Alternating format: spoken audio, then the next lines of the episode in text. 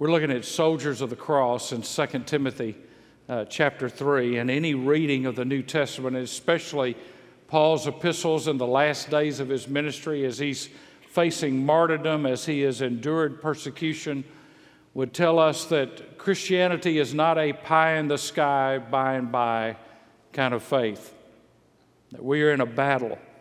And Paul writes about the reality of these troubles that Timothy is going to face. And the truth is, he's really speaking to us, and he's speaking to the 21st century world.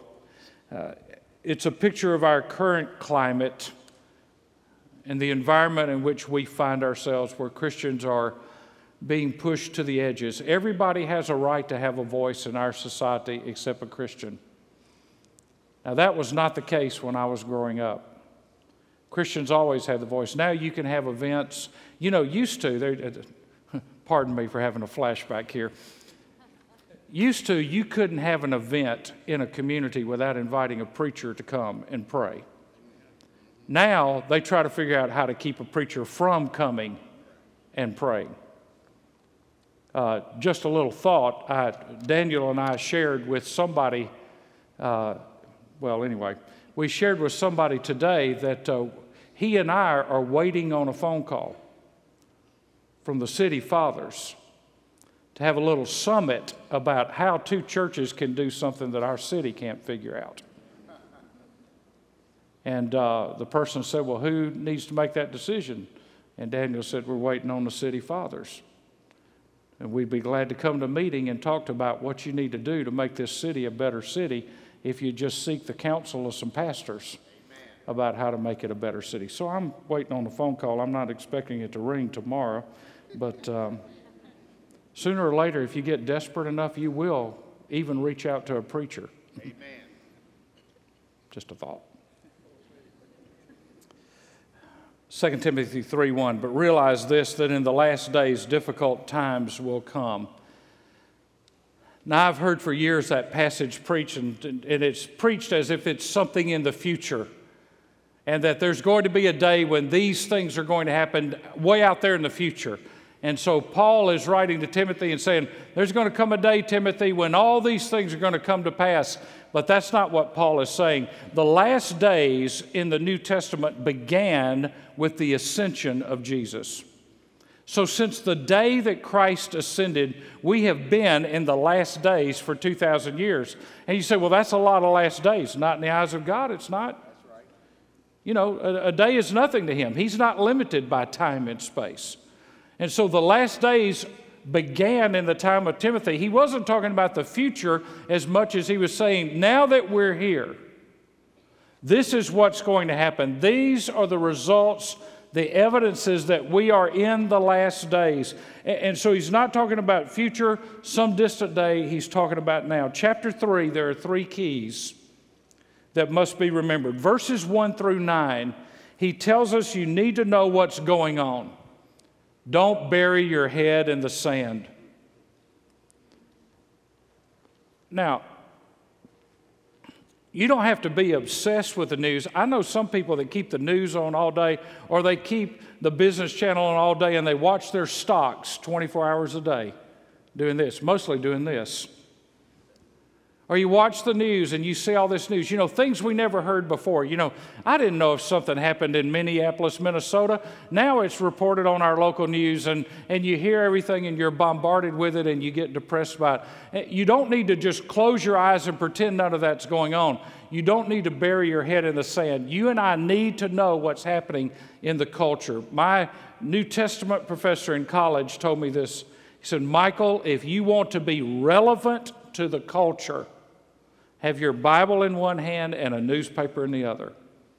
You need to know how to apply the headlines to Scripture and Scripture to the headlines. You see, if you don't know, how can you speak to it?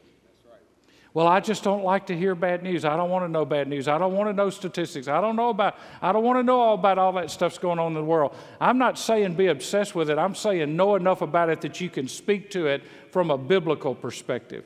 You need to know what's going on. Secondly, in verses 10 through 13, you need to know how crucial it is to live a godly life. You need to know how crucial it is to live a godly life in this climate. Why? Because the gospel is at stake.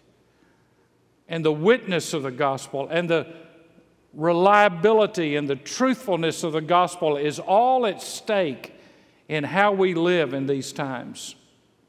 So we need to live a godly life. It's, it's not optional, it's not compartmentalized. Thirdly, verses 14 through 17, you need to know how to use the scriptures and align your life to them. And so, as Paul moves through these first nine verses of chapter 3, he gives us three ways and three evidences of how the enemy works. First of all, is deplorable conditions. Deplorable conditions. We are not ignorant of these difficult times. The word there means hard or stressful. It, it, it, can be translated this way times that are hard to deal with, or times that are hard to bear, times that are overwhelming to us. These stressful, perilous times. In the classic Greek, this was used of an attack of a wild beast or of a raging sea that could sink a ship. And so Paul is painting a picture of turmoil and, and a tempest and things just in an uproar.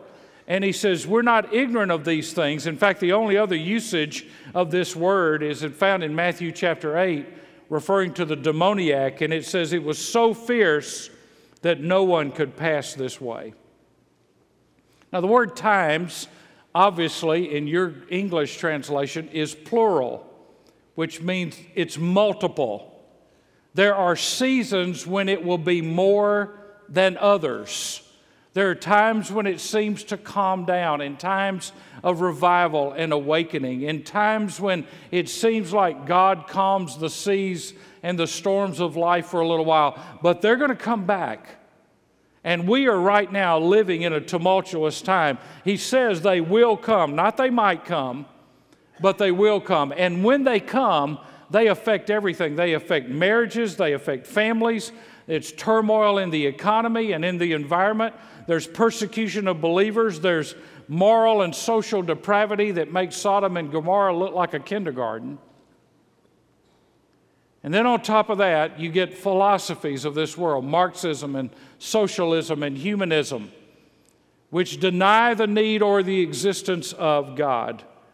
And you remove God from the public discourse, and there's confusion about absolutes. And the, the, the thing that we have to remember this this is just not happening in America. It's on every hand and it's in every land. In every land, that's why we have missionaries overseas. There's turmoil, there's an uproar, there are difficult times. To top it all off, instead of addressing it as Paul told Timothy to address it, the church is in hiding. The church is in decay. And the church is aging and dying. Why?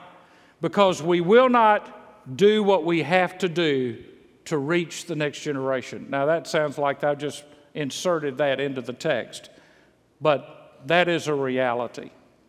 Our churches are aging and dying. The average age of attendees at the Billy Graham Training Center is a 62 year old Caucasian woman.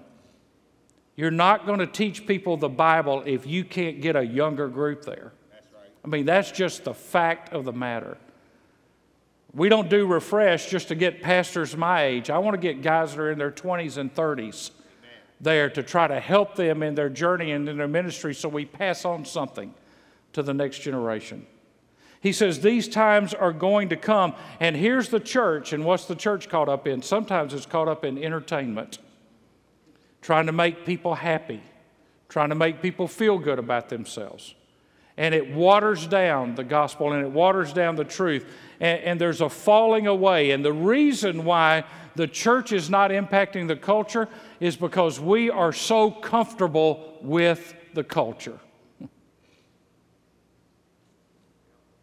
Amen? Amen? I mean, we're comfortable with the culture. So, why does Paul say, realize this? I mean, isn't it obvious? He's already said, Timothy, don't be ashamed of the gospel. He's already told him to endure suffering as a soldier of the cross. He's already warned him about the battles with false teachers. Why does he urge him now to know that these difficult days will come? He wanted him to know this is not going away. He's saying to timid Timothy, Hey, son, don't hide in the tall grass and think, if I just stay low and keep my mouth shut, all of this turmoil and persecution will blow away and we can get back to having nice church and dinner on the grounds. He's saying, Timothy, it's going to get worse and it's always going to be this way. And if you are living the gospel, you're going to live in deplorable conditions. Secondly, deplorable conduct. Verse 2 For men will be lovers of self, lovers of money, boastful, arrogant, revilers, disobedient to parents, ungrateful, and unholy. Now, Paul uses this phileo brotherly love four times at the beginning and at the end of this list. It's a word that emphasizes that they have friendship with or affection for persons, things, or attitudes. They have this, there are four Greek compound words here that kind of leap off the pages, so let's look at them. First of all, there's lovers of self. Now, what's the greatest commandment? Love God with all your heart soul, mind, and strength, and love your neighbor as yourself. There's nothing in there about loving yourself except that you love God first, then your neighbor. They are lovers of self. Here's what happens to us because our values turn inward, we love ourselves, and because they are outward, we love possessions and things and our attitudes that are not always of God. So he says, Beware, there are going to be people that are lovers of self. Secondly, lovers of money. The only other time that phrase is used in the New Testament is Luke 16 14, and it refers to the Pharisees. What Paul is trying to help him to understand, because that's what follows lovers of self, is this is always a heart issue. Now remember, we, we talked about this morning Jesus said more about money than anything else. And you know what? He never had a building program. None of his staff were paid. So he wasn't raising money to build buildings or, or to, to hire staff. What he, the reason Jesus talked about money is very simple. He knew it's a heart issue. Money is not a material issue, it's a heart issue. And Jesus was not out there saying, you know, me and the boys that got to go from Galilee over to Samaria, we could use some bus money. If y'all could help us out a little bit, maybe we could print up some tracts and hand them out to those Samaritans, you know, those pagans over there, those half breeds over there. You could, you could help us take the gospel to the Samaritans with $10 a gift and seed faith money. You could, you could bless my ministry. No. He didn't do that. Jesus talked about money because he knows that by nature we are greedy and we hoard and we want for ourselves. Amen. And so he talked about a heart issue. Money's not the problem, the heart's the problem. Look at 1 Timothy. Turn back a couple of pages to 1 Timothy 6 and verse 9. 1 Timothy 6 and verse 9. But those who want to get rich fall into temptation and a snare and many foolish and harmful desires will plunge men into ruin and destruction for the love of money. He does not say, I've heard this misquoted a thousand times, doesn't say money is the root of all evil. He says the love of money is the root of all sorts of evil, and some by longing for it have wandered away from the faith and pierced themselves with many griefs. Lovers of self, lovers of money, lovers of pleasure. Verse 4. Now, God is not against pleasure. I hope you understand that. In fact, if you look at the life of Jesus, there are times in the life of Jesus when he used great humor. And in fact, he used sarcasm. And some of the greatest, most in depth preachers I've ever met have some of the funniest senses of humor. I, let me just, I'll, I'll just give you one. We're up at the IMB Refresh, and we, we go out to eat, and uh, was it Tuesday, Tuesday night? And on that Tuesday night, it was Mark and Katie's anniversary. So they've gone to another restaurant. So we go to eat, and Tom says to Jeannie, "Get the car and pick us over there, up over there by the Dillards." And so Tom and I, Tom and Ken and I walk halfway around the because we need the exercise. We ate at Cheesecake Factory, and so we need the exercise. Hey, I'm into exercise, especially after cheesecake, and. So we walk around and we practice singing as we're walking through this mall. Happy anniversary to you. Happy an-. and we walk into the restaurant. We walk up to the person and we say, "We need to see this couple. We're hired singers." And so we walk over and we stand at the table and we sing happy anniversary to them and we turn around and we just walked out. And the people at the bar turned around and thought we were out of our mind. And Mark just buried his head on the table. I think I heard him say something like, Even so, come quickly, Lord Jesus. It's not that God doesn't want us to have pleasure and want us to have fun. I mean, He gave us the ability for athletics and for entertainment. It's that we should not love those things over Him. We should be able to lay them down. Loving pleasure is ultimately idolatry because it says, I love sports, I love my, my talent, my abilities, my hobbies, my games more than I love God. Played an interesting golf course this week, Sage Valley, which is in Augusta. It was my fifth time to play golf this year. It was really good. We had four caddies. There were four of us playing. We had four caddies. And uh, at the first hole, there's a chapel. The man who built Sage Valley built it because he wasn't allowed into the Augusta National. And on the back of the scorecard, it says, everybody ought to have a chance once in life to get even. So he built his own golf course. And it is impressive. It's unbelievable. I mean, it is as close to the Augusta National as you can possibly get. I mean, it even smells like it. I had a caddy who had been at Augusta National for 20 years, had been there for 10 years. And so we're going, and they pick us up in a cart and they take us to the first hole. And off the first hole is a chapel. Because the man that owns that golf course, his dad was a preacher. And inside that chapel, you can put about 20 people, and all across the front of that chapel is a display of his father's preaching Bible, the ring that he wore, a song that he wrote that was published, sermon notes, newspaper devotionals that he had written. And when you go to play that golf course, they take you before you go to the first tee. You don't get a choice. They take you before you go to the first tee and you say, This is the chapel that I built to honor my father on this golf course. It's just a reminder before you ever hit the first ball on a tee on a course that you have to be invited to play that something was bigger to me than even building this golf course. And that was my dad.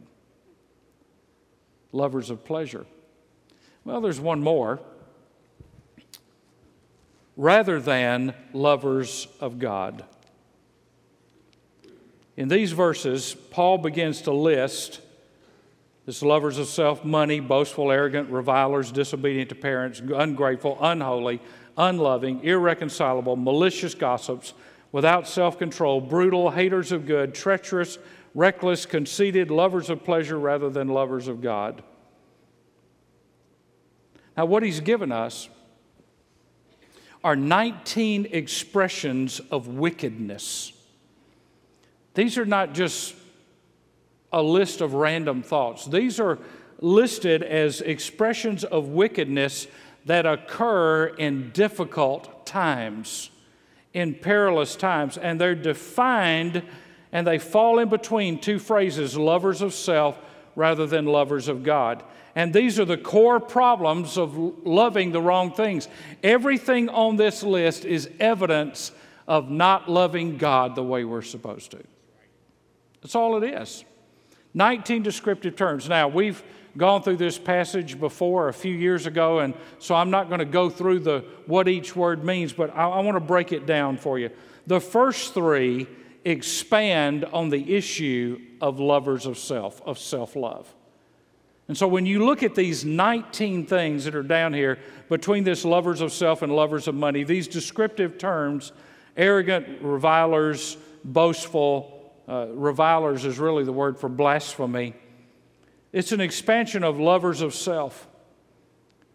And these characterize all the problems that we find in our society today, all the issues that tear up homes and families and lives, all the reasons that people end up in prison and in gangs and why there are dysfunctional families are all listed right here. Something in this list covers every issue that we face in life. So the first three expand on the issue of self love, but the next five refer to family life. They refer to family life and particularly the attitudes of kids toward parents. Now, why would kids have this attitude toward their parents? Because their parents are lovers of self and lovers of money rather than lovers of God. That's a key reason behind this. And, and, so in the Greek, all of these terms are in the negative form, and there's a prefix, an a prefix, like in our English undisciplined or disrespectful. It's stressing the absence of the right qualities. And so Paul says there's an absence of good qualities in our kids related to their parents, but he starts with lovers of self. You see, it's hard for kids to be obedient to parents when all they see is parents being selfish and self centered. We know they're supposed to be.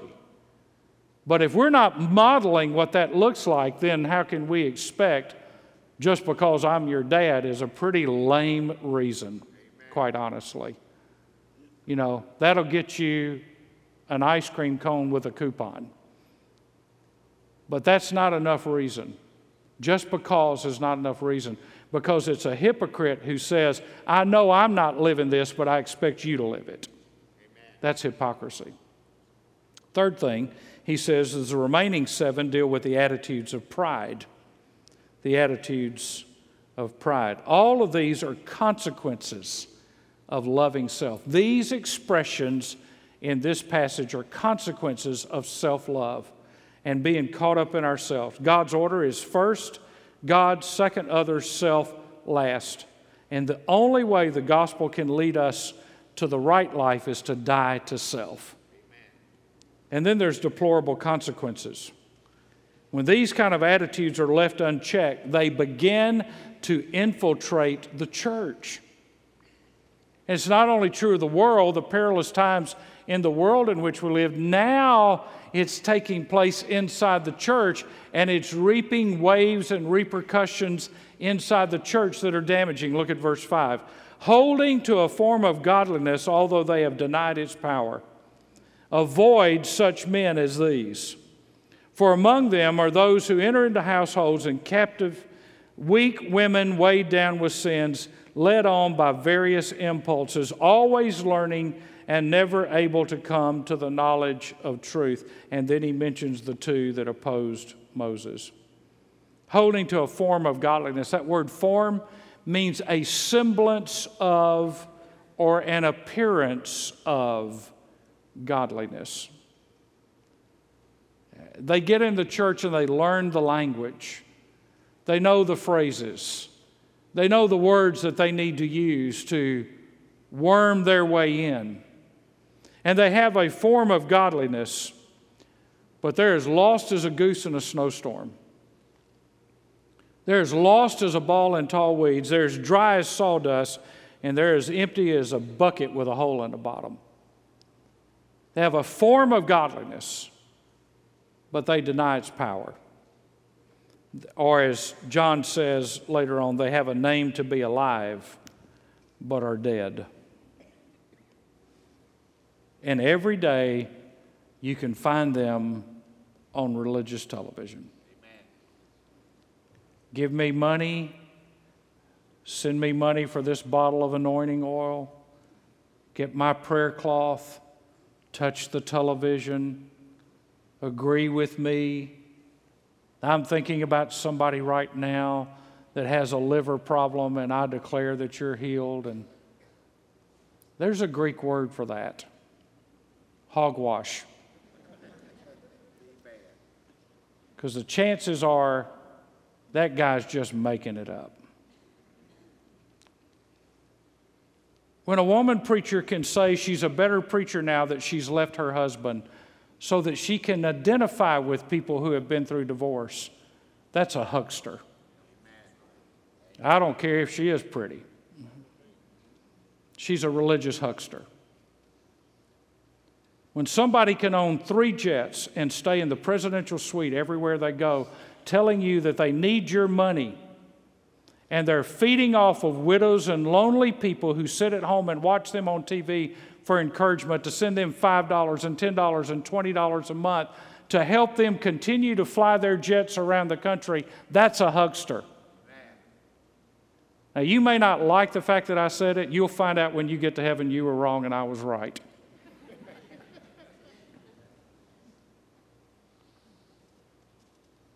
I, I don't think, well, I know. Jesus had to go get money out of the mouth of a fish to pay his taxes. We got a lot of hucksters that are playing on widows and naive and innocent people today and taking their money, and they have a form of godliness. They know the words, they know the language, they know how to get a choir to sing, and they know how to get people to say amen, and they can make people fall down, and they can lay hands on folks, and they can claim to be healers, and they can claim to be a lot of other things, but they're hucksters. The airwaves are full of Elmer Gantrys and people using and abusing the church because they're too sorry to get a real job. I'll never forget one of the most prominent people in America back in the 80s. I was helping him load his car one day, and I mean, this guy had spoken all over the world. And he said to me, Michael, I'm praying for the end of religious television. And I said, Why? He said, Because one hour of good theology cannot fix 23 hours of bad theology. And he said, For one Charles Stanley, you're going to have 23 others that have just got sorry theology, and it's killing the church. Because we don't know what to believe because we're not discerning of the times in which we live. I know that's not easy to say. You see why I know it's not easy to say? Because I said almost the same thing in 1990 and I got resounding amens. And even in a Sunday night crowd, I've get stares and looks at me like, You sure are not being very nice. You know why? Because you've listened to it so long, you're dull to the difference between truth and error and somebody playing for your sympathy and your money and somebody that will tell you the truth even if you don't like it. That's what can even happen to a church like this one. Amen. It can happen to us. Beware in the last days, perilous times not might come, they will come. Amen. And so these are marked by three things, and then we're through distorted behavior it's marked by distorted behavior, distorted thinking. And let me just stop there for a second. Are you in the Word enough to know the difference between somebody giving you a self help, self esteem sermon and somebody telling you that you're a sinner in need of a Savior? Distorted thinking. Distorted thinking says, I can be better, I can do better, I am better, I am me. right thinking says, except for the grace of God, I'm lost. Amen. And in my flesh dwells no good thing. So let me just get real personal. In my flesh, me, right here, dwells no good thing. Nothing. in me is good. Because left to myself and my depravity, I would be a huckster. But the grace of God reminds me that I deserved hell, but I got heaven. Because of grace, not because Michael Catt was better than somebody else, but it was all the result of the grace of God. It's distorted behavior, it's distorted thinking, and it's distorted religion.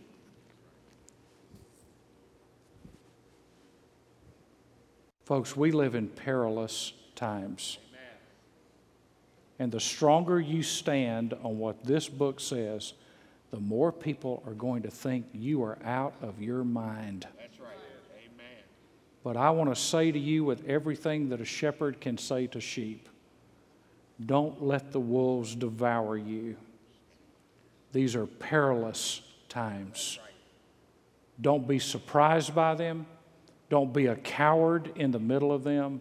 Don't be ashamed of the gospel of Jesus Christ because this book is the only hope that we've got. Amen. Is what God says in this book. And there are no surprises. God's told us everything that's coming. Amen. So we shouldn't be shocked. We shouldn't be surprised. We should get up as good soldiers every day and say, Lord, I'm ready. Whatever the battle, I'm prepared. Amen. Let's pray together. Heads are bowed and eyes are closed, and I want you to just take a moment tonight.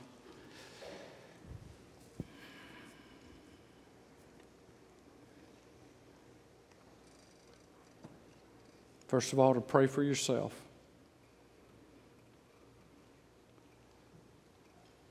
And then to pray for the person on your left and the person on your right.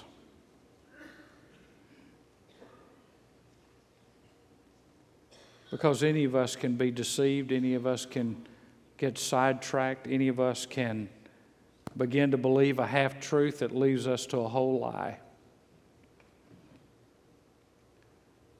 And so tonight, I just want to ask you, with in your seat, just pray, God, give me the grace and the wisdom and the boldness to stand for truth. Not to be mean about it, but to be bold about it. So that when the time comes and I'm challenged in my faith, I don't almost say something, but I have the courage to say what I need to say.